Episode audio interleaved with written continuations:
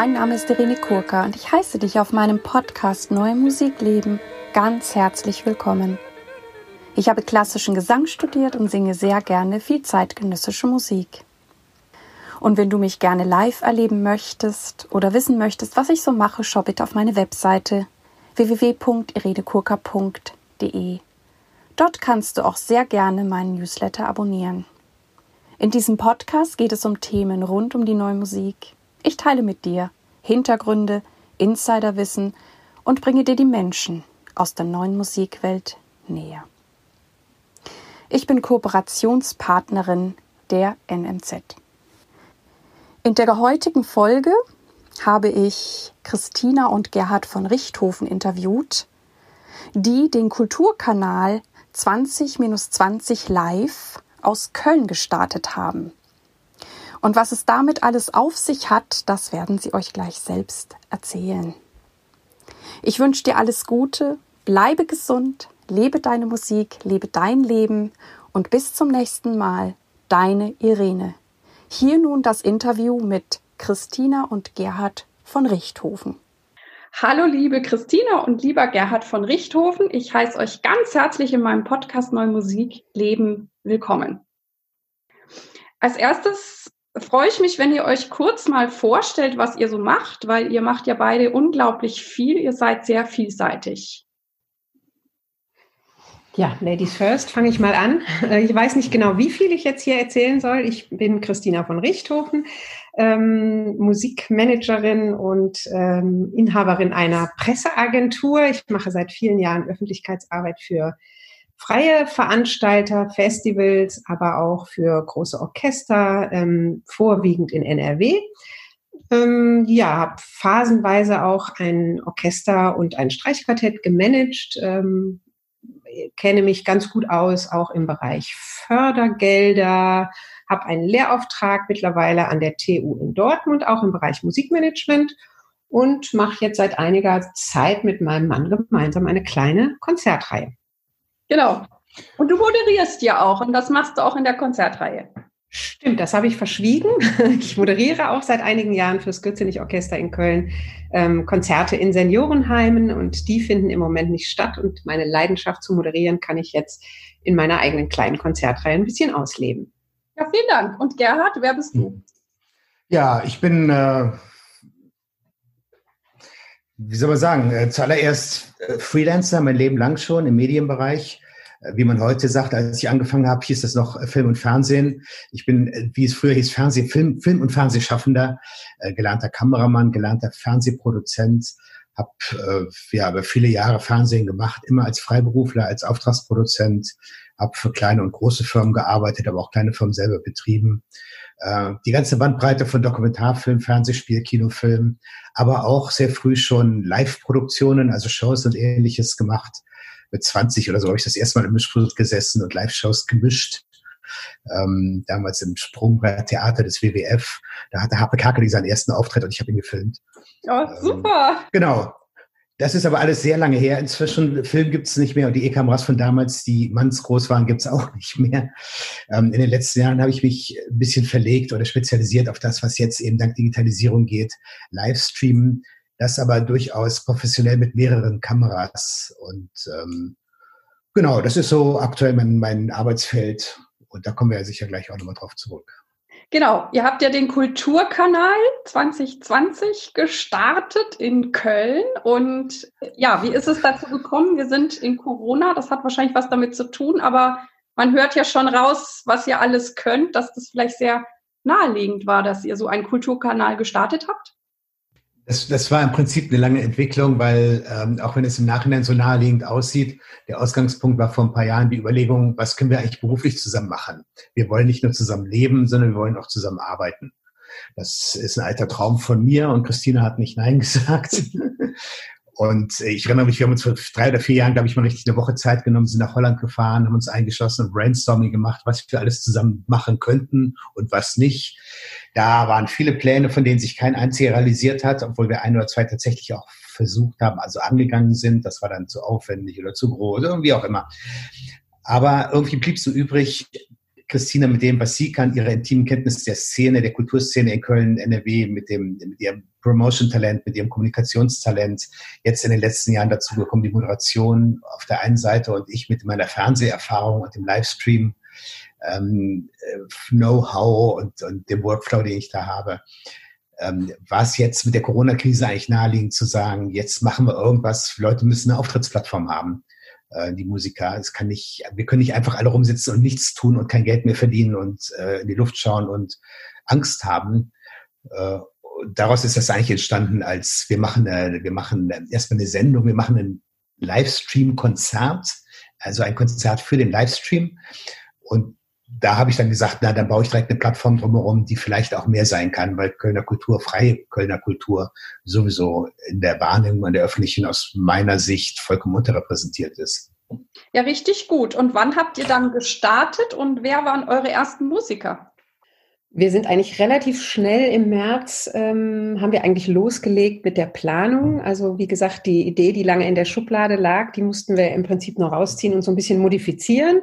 Ähm, Mitte März war ja der sogenannte Shutdown und äh, wir haben im März angefangen, ähm, über das Konzept nachzudenken, was könnte das denn eigentlich sein? Ähm, und dann war ja diese Verordnung, dass man nur zu zweit in der Öffentlichkeit unterwegs sein darf. Und von diesem zu zweit ähm, kam ich dann auf die Idee, wir könnten doch was mit Duos machen. Und dann äh, haben wir das Ganze noch mal ein bisschen äh, ähm, ja zugespitzt sozusagen, nicht nur irgendwelche Duos, sondern Musikerpaare, weil ich weiß, dass es wahnsinnig viele Musikerpaare in Köln und Regionen gibt, die also zusammen leben und, und auch arbeiten und arbeiten und spannende Pro äh, Programme anbieten können.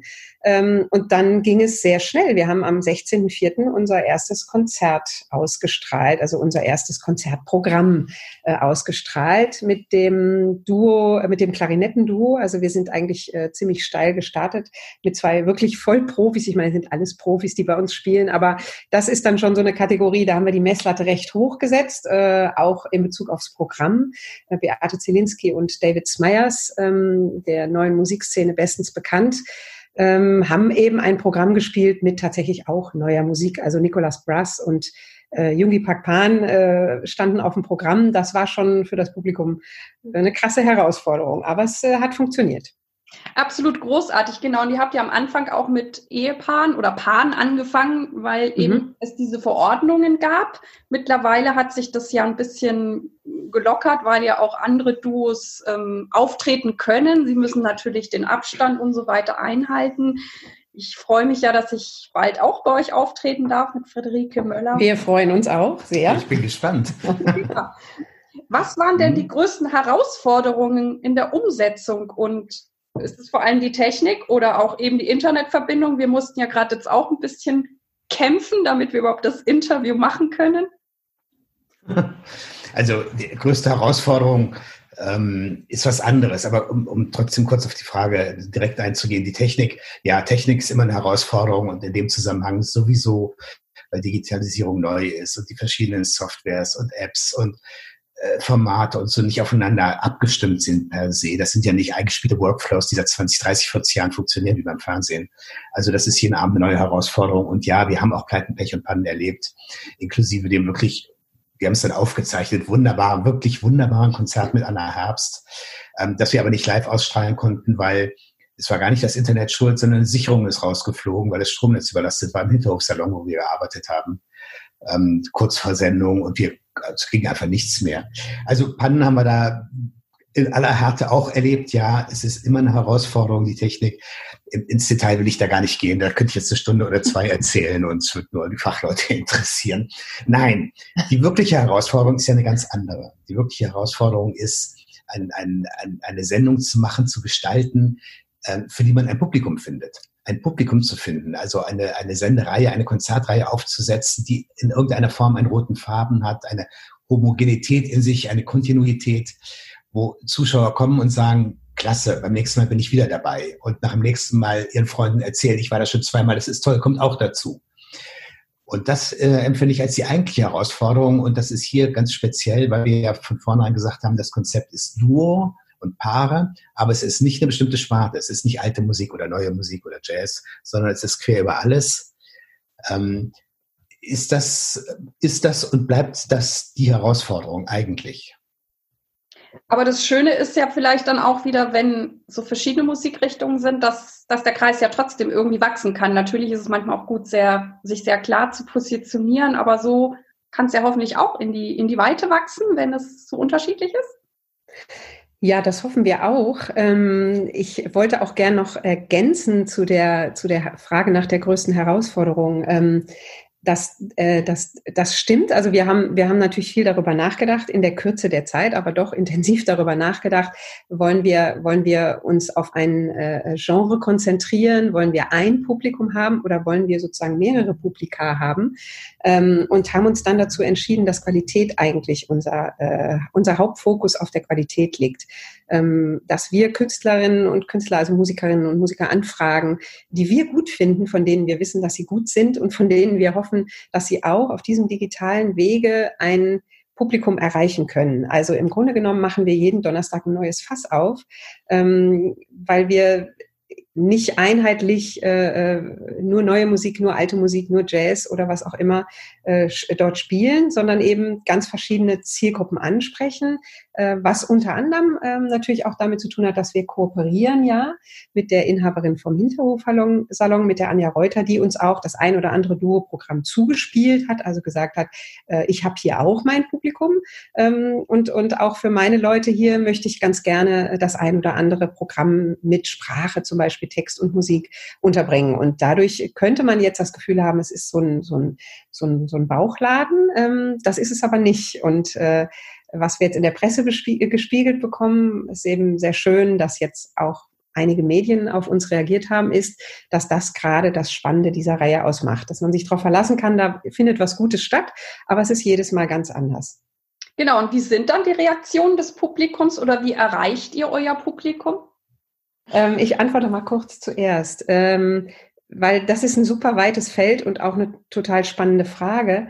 Ähm, und was eigentlich für mich mit am interessantesten ist, ist die Feststellung, es gibt gar nicht das eine Publikum. Also es gibt gar nicht das Publikum, sondern es gibt tatsächlich im Netz ein ganz anderes Publikum als das, was in den Live-Konzerten finden. Ganz bestimmt gibt es da eine große Schnittmenge. Also ich bin mir sicher, dass wenn Harmonie Universell, Florian Deuter und Monika Weißmann, die schon gespielt haben, per Newsletter ihre Fans anschreiben, dass das zum Teil Leute sind, die auch in die Konzerte gehen. Aber ähm, es gibt offensichtlich auch Leute, die das sehr genießen, dass sie eben nicht vom Land nach Köln abends reinfahren müssen, sondern sich ganz gemütlich in Ruhe auf dem Sofa ähm, die Konzerte anhören können. Und das sind die Leute, die reagieren natürlich. Ne? Das sind die Leute, die dann online uns Grüße schicken, die im Chat Kommentare schicken, ähm, die uns auch per E-Mail hinterher persönlich anschreiben ähm, ja, oder auch die Musiker anschreiben. Also die Reaktion dieses Publikums ist durchaus positiv. Sonst würden sie sich das nicht angucken, wenn sie es nicht interessieren würde. Aber du wolltest, glaube ich, auch noch was dazu sagen. Wie erreichen ja. wir das Publikum? War noch eine Frage, ne? Nee, nee, die Reaktion des Publikums, die, die, ähm, also um, um, um deinen Ansatz, die sind, die sind wie Leute, also die Reaktion, die wir real haben im Sinne von Kommentare, Anrufe, Gespräche, ähm, äh, E-Mails, äh, war ja noch der, was ich immer wieder gerne erzähle, was die Beate Zlinski, glaube ich, sagte, ja. dass sie von Freunden angesprochen worden ist auf dieses Konzert, die, die das toll fanden, die aber sonst nie in eins ihrer Konzerte gegangen wären, weil das keine neuen Musikfans sind. Und da merkt man so einerseits dieser lokale Aspekt, dass die Leute hier auf, im Brühl, auf dem Land äh, auf einmal sagen, das finde ich spannend, die würden nie nach Köln fahren, dass ein Publikum, dass die Schwellenangst weg ist, dass man leichter dabei ist. Äh, da merkt man, dass da so noch mehr geht, als wir erwartet haben. Ne? Das andere hatte Christina ja, glaube ich, deutlich gemacht. Wenn die Musiker nicht selber auch ihre Fans informieren, dann, das sehen wir ganz deutlich, sind weniger Leute dabei. Das ist nach wie vor so, weil das kennen ja bisher leider immer noch sehr weniger. 20 minus 20 Punkte live. Das wird sich ja jetzt ändern. 20 Uhr 20 immer Konzert. Werbeblock. Ähm, nein, was ich sagen wollte, wir haben, ähm, äh, die Frage geht natürlich auch immer, wie viele schauen denn zu bei euch? Und die ehrliche Antwort ist, wir wissen es nicht genau, weil ich es erst gestern geschafft habe, endlich meine Statistikfunktion einzubauen in die Webseite. Bisher hatten wir nur ein Feedback auf YouTube, wo wir gesehen haben, da waren nur sehr wenige, was aber gleichzeitig heißt, dass sie eben nicht bei YouTube geschaut haben, sondern bei uns auf der Webseite. Ähm, auf Facebook unterschiedlich. Da ist speziell für das Kultur-Talk-Format wesentlich äh, im Nachhinein erst viel äh, Publikum gekommen. Die, ja, das, das äh, kenne ich übrigens auch von meinem Podcast, dass ähm, sehr viele das über die Webseite hören. Oder natürlich auch über gewisse Apps, aber eben auch nicht auf YouTube. Deswegen habe ich da auch äh, Zahlen, die eigentlich nicht ja. so nett aussehen, aber die sind nicht repräsentativ.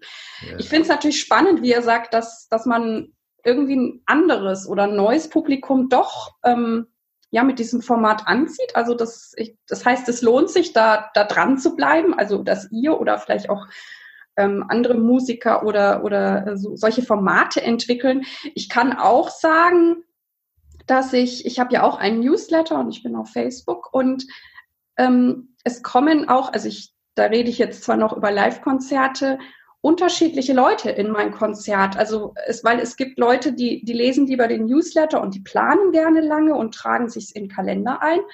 Und über Facebook kommen oft Leute oder sind in mein Konzert, die so spontan entschieden haben, ach, das habe ich da gerade gelesen, dass du das singst, jetzt bin ich da. Und also ich glaube, es ist gut, das macht ihr ja auch klar, da einfach offen zu sein und zu schauen, wen man dann damit hoffentlich erreichen kann. Und ich glaube, ihr habt schon sehr viel Reaktion bekommen. Ihr seid in den Medien jetzt auch sehr präsent. Und genau, die Musiker, die, die kennt ihr ja größtenteils, das habt ihr mir ja auch schon erzählt.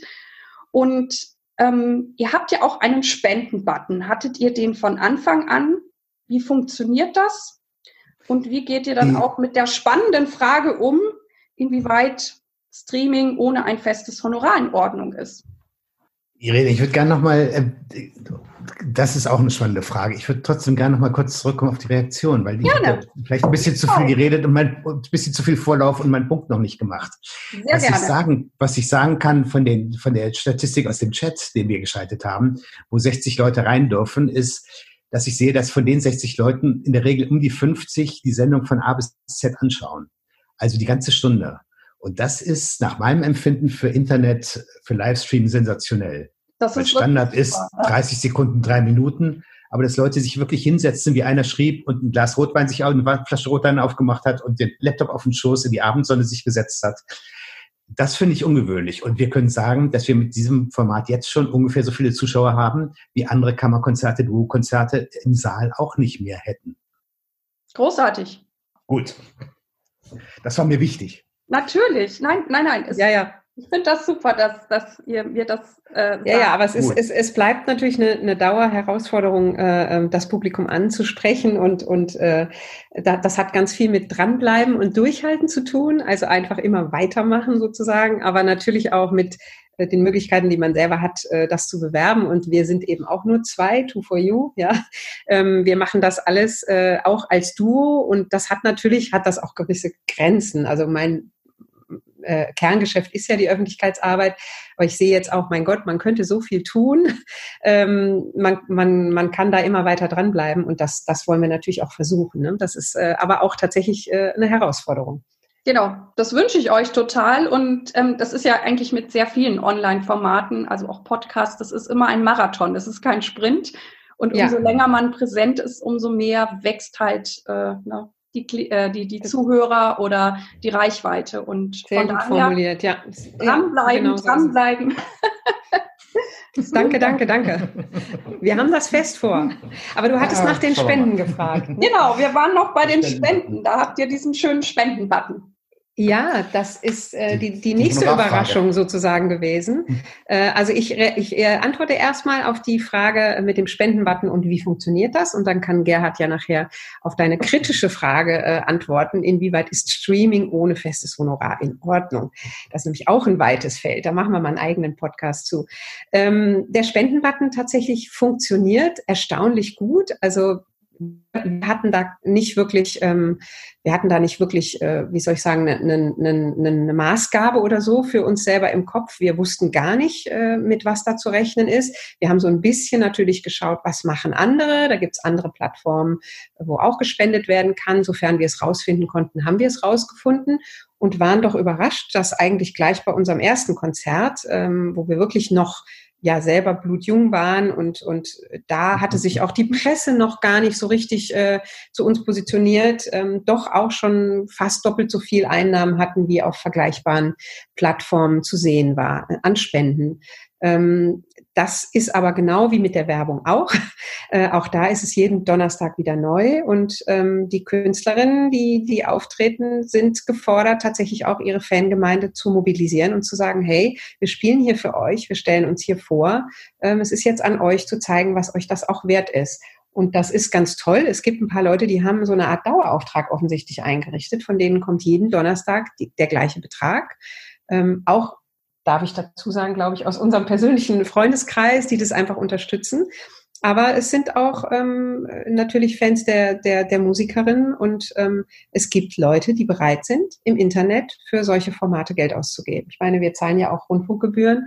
Warum nicht auch für eine spannende Konzertsendung 15, 20, wie auch immer, oder auch nur 10, manche auch nur 4, manche auch 30 Euro einfach da mal reinzutun für einen Abend, der einem gut gefallen hat. Das klingt aber sehr, sehr gut. Genau. Jetzt mag ja, der Gerhard die, die, die kritische Frage beantworten. Ja, ja, nee, um das zu ergänzen, die, die, ähm, also ich glaube, die Leute nehmen so wahr, dass das wirklich ein, ein, ein, äh, dieser Livestream, den wir machen, das nennt sich Livestream, ist es ja technisch auch, aber es ist ja nicht vergleichbar mit dem, was im Moment in der Regel live gestreamt wird. Wir, wir haben ja nicht ein Konzert, das aufgeführt wird, wo, wo wir ein oder drei Kameras hinstellen, das abfilmen, sondern es ist ja richtiges eigenes Format und wir sagen, die Leute sitzen uns in der ersten Reihe de facto sitzen sie praktisch mit auf der Bühne, so wie die Kameras. Also man ist nah an den Gesichtern, man ist nah an den Menschen, an den Musikern, man ist nah an den Instrumenten. Und über Christinas Interview, Moderationen, Gespräche mit den Musikern lernt man die Musiker kennen. Also der Mehrwert ist gegenüber einem normalen Konzert im Saal durchaus da. Und das erkennen die Leute an. So, glaube ich. Genau. Jetzt zur kritischen Frage. Die kritische Frage, äh, äh, Musik ohne Honorar. Ich, genau. Ich, ich ich finde das ganz, ähm, ähm, also wie, wie soll ich das antworten? Da hat jeder so seine, seine Haltung und die hat sehr damit zu tun, in welcher Position er ist. Ich glaube, vorweggeschickt, Christina und ich sind beide Freelancer in der, in der Entertainment, Musik, Unterhaltungsbranche. Wir haben beide sämtliche praktisch nicht ganz. Christina hat zum Glück einen großen Kunden dann behalten. Alle anderen Aufträge sind weggebrochen mit Corona. Ich saß da mal wieder mit, ja, früher keinen einzigen Pfennig Geld. Also wir sind in derselben Lage wie die Musiker weil wir natürlich aneinander gekoppelt sind. Wenn ich Konzerte streame, kann ich das nur tun, wenn Musiker Konzerte spielen. Und wenn die das nicht tun, kann ich auch nichts streamen. Also zunächst mal sehe ich da überhaupt nicht, wir sind die Veranstalter und verdienen Geld oder sowas und die Musiker äh, werden ausgebeutet, wenn sie umsonst spielen. Wir sitzen alle im selben Boot und verdienen bei diesem Projekt hier gar nichts, außer dass wir uns die Spenden teilen. Die Musiker haben da ein bisschen was, ähm, was im besten Fall schon mal so viel wie eine Abendgage ist. Ja? Äh, und ich habe noch gar nichts, weil die Kosten, die ich darüber habe, immer noch höher sind als, als die Einnahmen. Ne? Äh, das vorweggeschickt, also nee, ich muss es so rum sagen. Ich verstehe, dass natürlich Musik als, als Kulturindustrie, Kulturwirtschaft nur funktioniert, ähm, wenn Umsatz gemacht wird, wenn Strukturen da sind, wenn das geregelt ist. Ich verstehe auch, dass Musik ähm, in der Form, wie wir sie gekannt haben und auch weiterhin hoffentlich kennen, nur mit Förderung funktioniert. Es ist egal, ob das jetzt ein, ein, ein städtisches Orchester ist oder ein subventionierter freier Betrieb über, über Kunst- und Kulturförderung. Ne? Keiner von denen hat über die Eintrittskarten gelebt und keiner wird von den, von den virtuellen Tickets, die wir verkaufen, im Internet in unserem Programm und Spenden nennen, äh, weil sich netter anhört, ähm, leben können. Das vorneweg geschickt, finde ich, oder meine persönliche Haltung, als ich gesagt habe, lass uns das machen, war, ey, da sind Musiker, die wollen spielen. Musiker müssen spielen, sonst sind sie keine Musiker, die wollen bestimmt.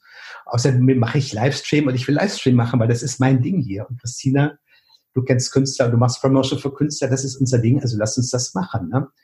Diesmal müssen wir eben in Vorleistung gehen und schauen hinterher, ob wir bezahlt werden dafür. Aber ich bin überzeugt davon, dass es, dass es honoriert wird und die Leute kommen werden und bezahlen werden. Und wir haben ja eben darüber gesprochen, sie tun es ja auch schon im kleinen Umfang.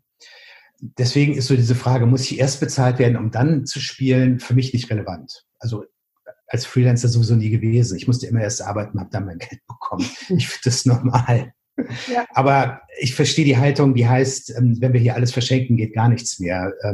Das ist gesamtwirtschaftlich, betriebswirtschaftlich gesehen oder äh, natürlich ein gewichtiges Argument.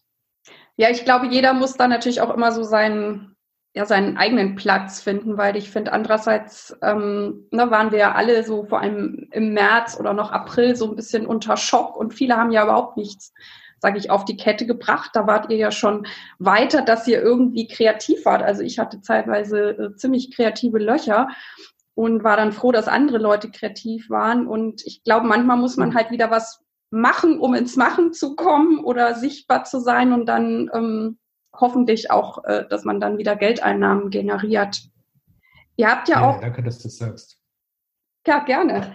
Ähm, ich habe letzte Woche auch bei euch reingeschaut. Da hattet ihr noch ein, ein, ein neues Format, einen Roundtable oder ein Diskussionsformat, wo es eben auch gerade um diese, diese musikpolitischen Fragen geht, die uns ja alle beschäftigen mit den Fördergeldern. Und wie ist es dazu gekommen? Wird es da auch weitere ähm, Roundtables geben? Ja, ähm, du nennst es Roundtable, wir nennen es ja Kulturtalk. Und ähm, wir hatten einerseits äh, das Gefühl, dass das ähm, im Moment einfach, äh, dass es einen großen Bedarf gibt an Informationen und auch an Diskussionen ähm, haben dann aber ganz schnell gemerkt, dass das jetzt auch noch nebenbei sozusagen mal eben zu organisieren, äh, doch auch eine größere Herausforderung ist, auch zeitlicher Natur.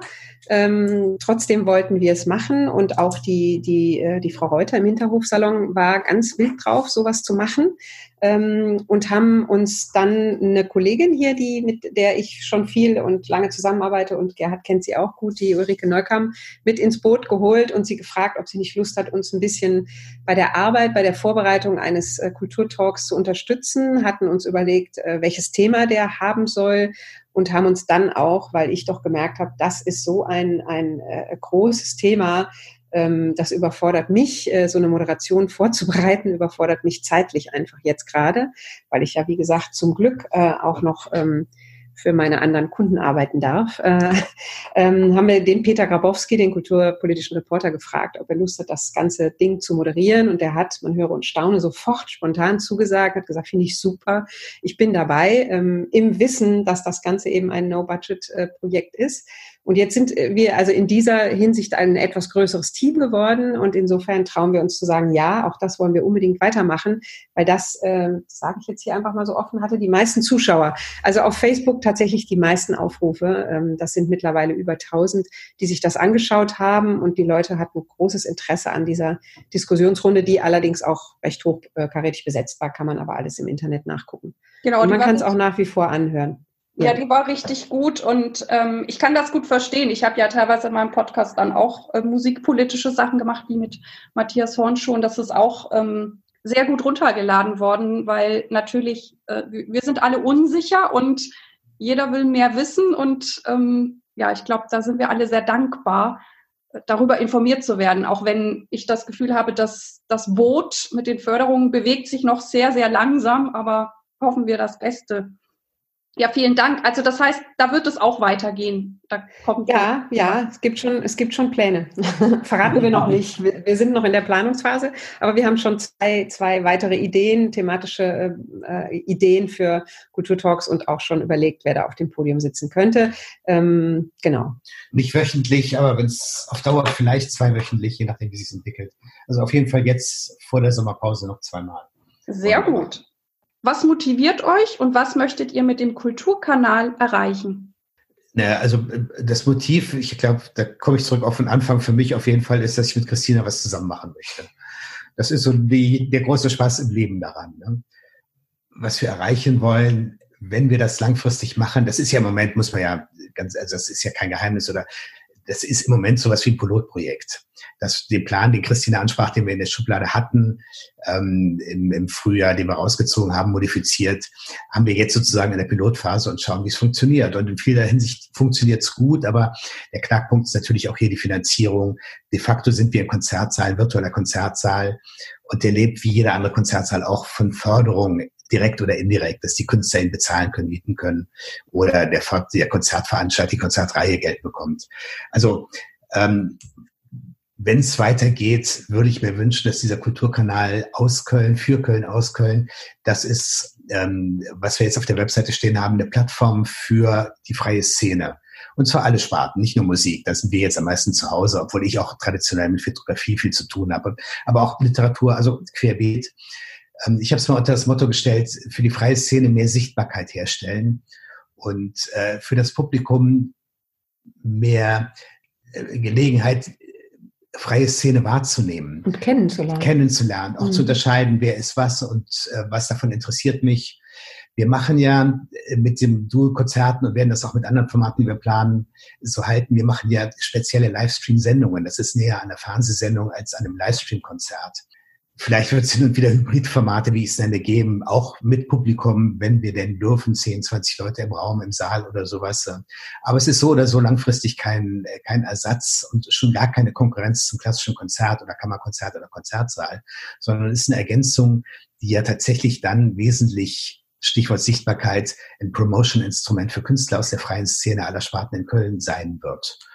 Und das, wenn uns das gelingt und wir das hinkriegen, nicht nur wie jetzt technisch und inhaltlich, sondern auch finanziell wirtschaftlich, dann wäre ich, glaube ich, stolz auf uns beide. dann haben wir es geschafft.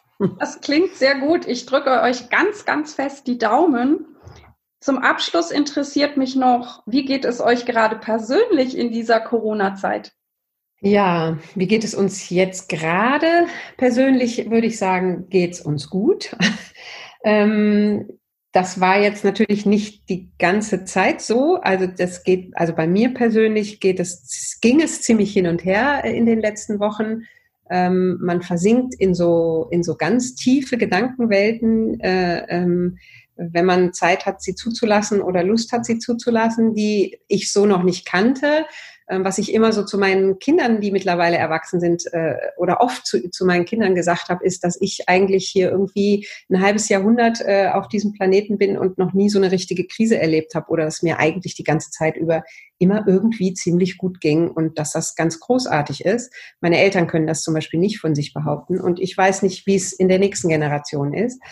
Aber jetzt erleben wir mal was, wo wir sagen, ah, oho, jetzt geht's mal so ein bisschen ans Eingemachte. Man stellt sich mal so Fragen, was ist hier eigentlich wichtig? Man äh, lernt auch Menschen neu kennen. Es entsteht Nähe mit Menschen. Ähm, ja, eigentlich wusste man es vielleicht irgendwie intuitiv vorher schon. Also ich will jetzt nicht sagen, es trennt sich die Spreu vom Weizen. Das klingt total falsch. Aber es gibt so, es gibt so interessante ähm, Verbindungen, äh, die auf einmal deutlicher werden. Ähm, und insofern ähm, bei allem, was einen auch so mental runterzieht, in dieser Frage, mein Gott, wie lange soll das jetzt eigentlich noch dauern, ähm, ist es doch auch irgendwie in gewisser Weise auch eine spannende Lebenserfahrung. Das würde ich jetzt für mich so sagen. Also ich, ich für mich würde das gar nicht so hochhängen. Ich würde sagen, erstens, ich bin gesund. Zweitens, ich habe irgendwie keine Angst vor diesem Virus. Von daher ist es ein bisschen schwierig deswegen, weil wir in dieser Vier-Generationen-Phase sind. Also meine Kinder, meine Enkel und unsere, unsere Eltern, da sind Hochrisikogruppen dabei. Da, also Familienleben leidet im Moment ein bisschen, das fehlt mir. Aber ansonsten habe ich jetzt gerade so viel zu tun wie schon lange nicht mehr, wenn auch alles unbezahlt, weil jede Woche ein oder zwei Stunden Live-Programm zu machen ist, ich kann es dir sagen, Irene, das ist der Hammer. Das glaube ich dir. Ich meine, ich äh, mache ja Podcast und ich habe damit schon auch etwas zu tun, wenngleich ihr wahrscheinlich noch viel mehr zu tun habt als ich.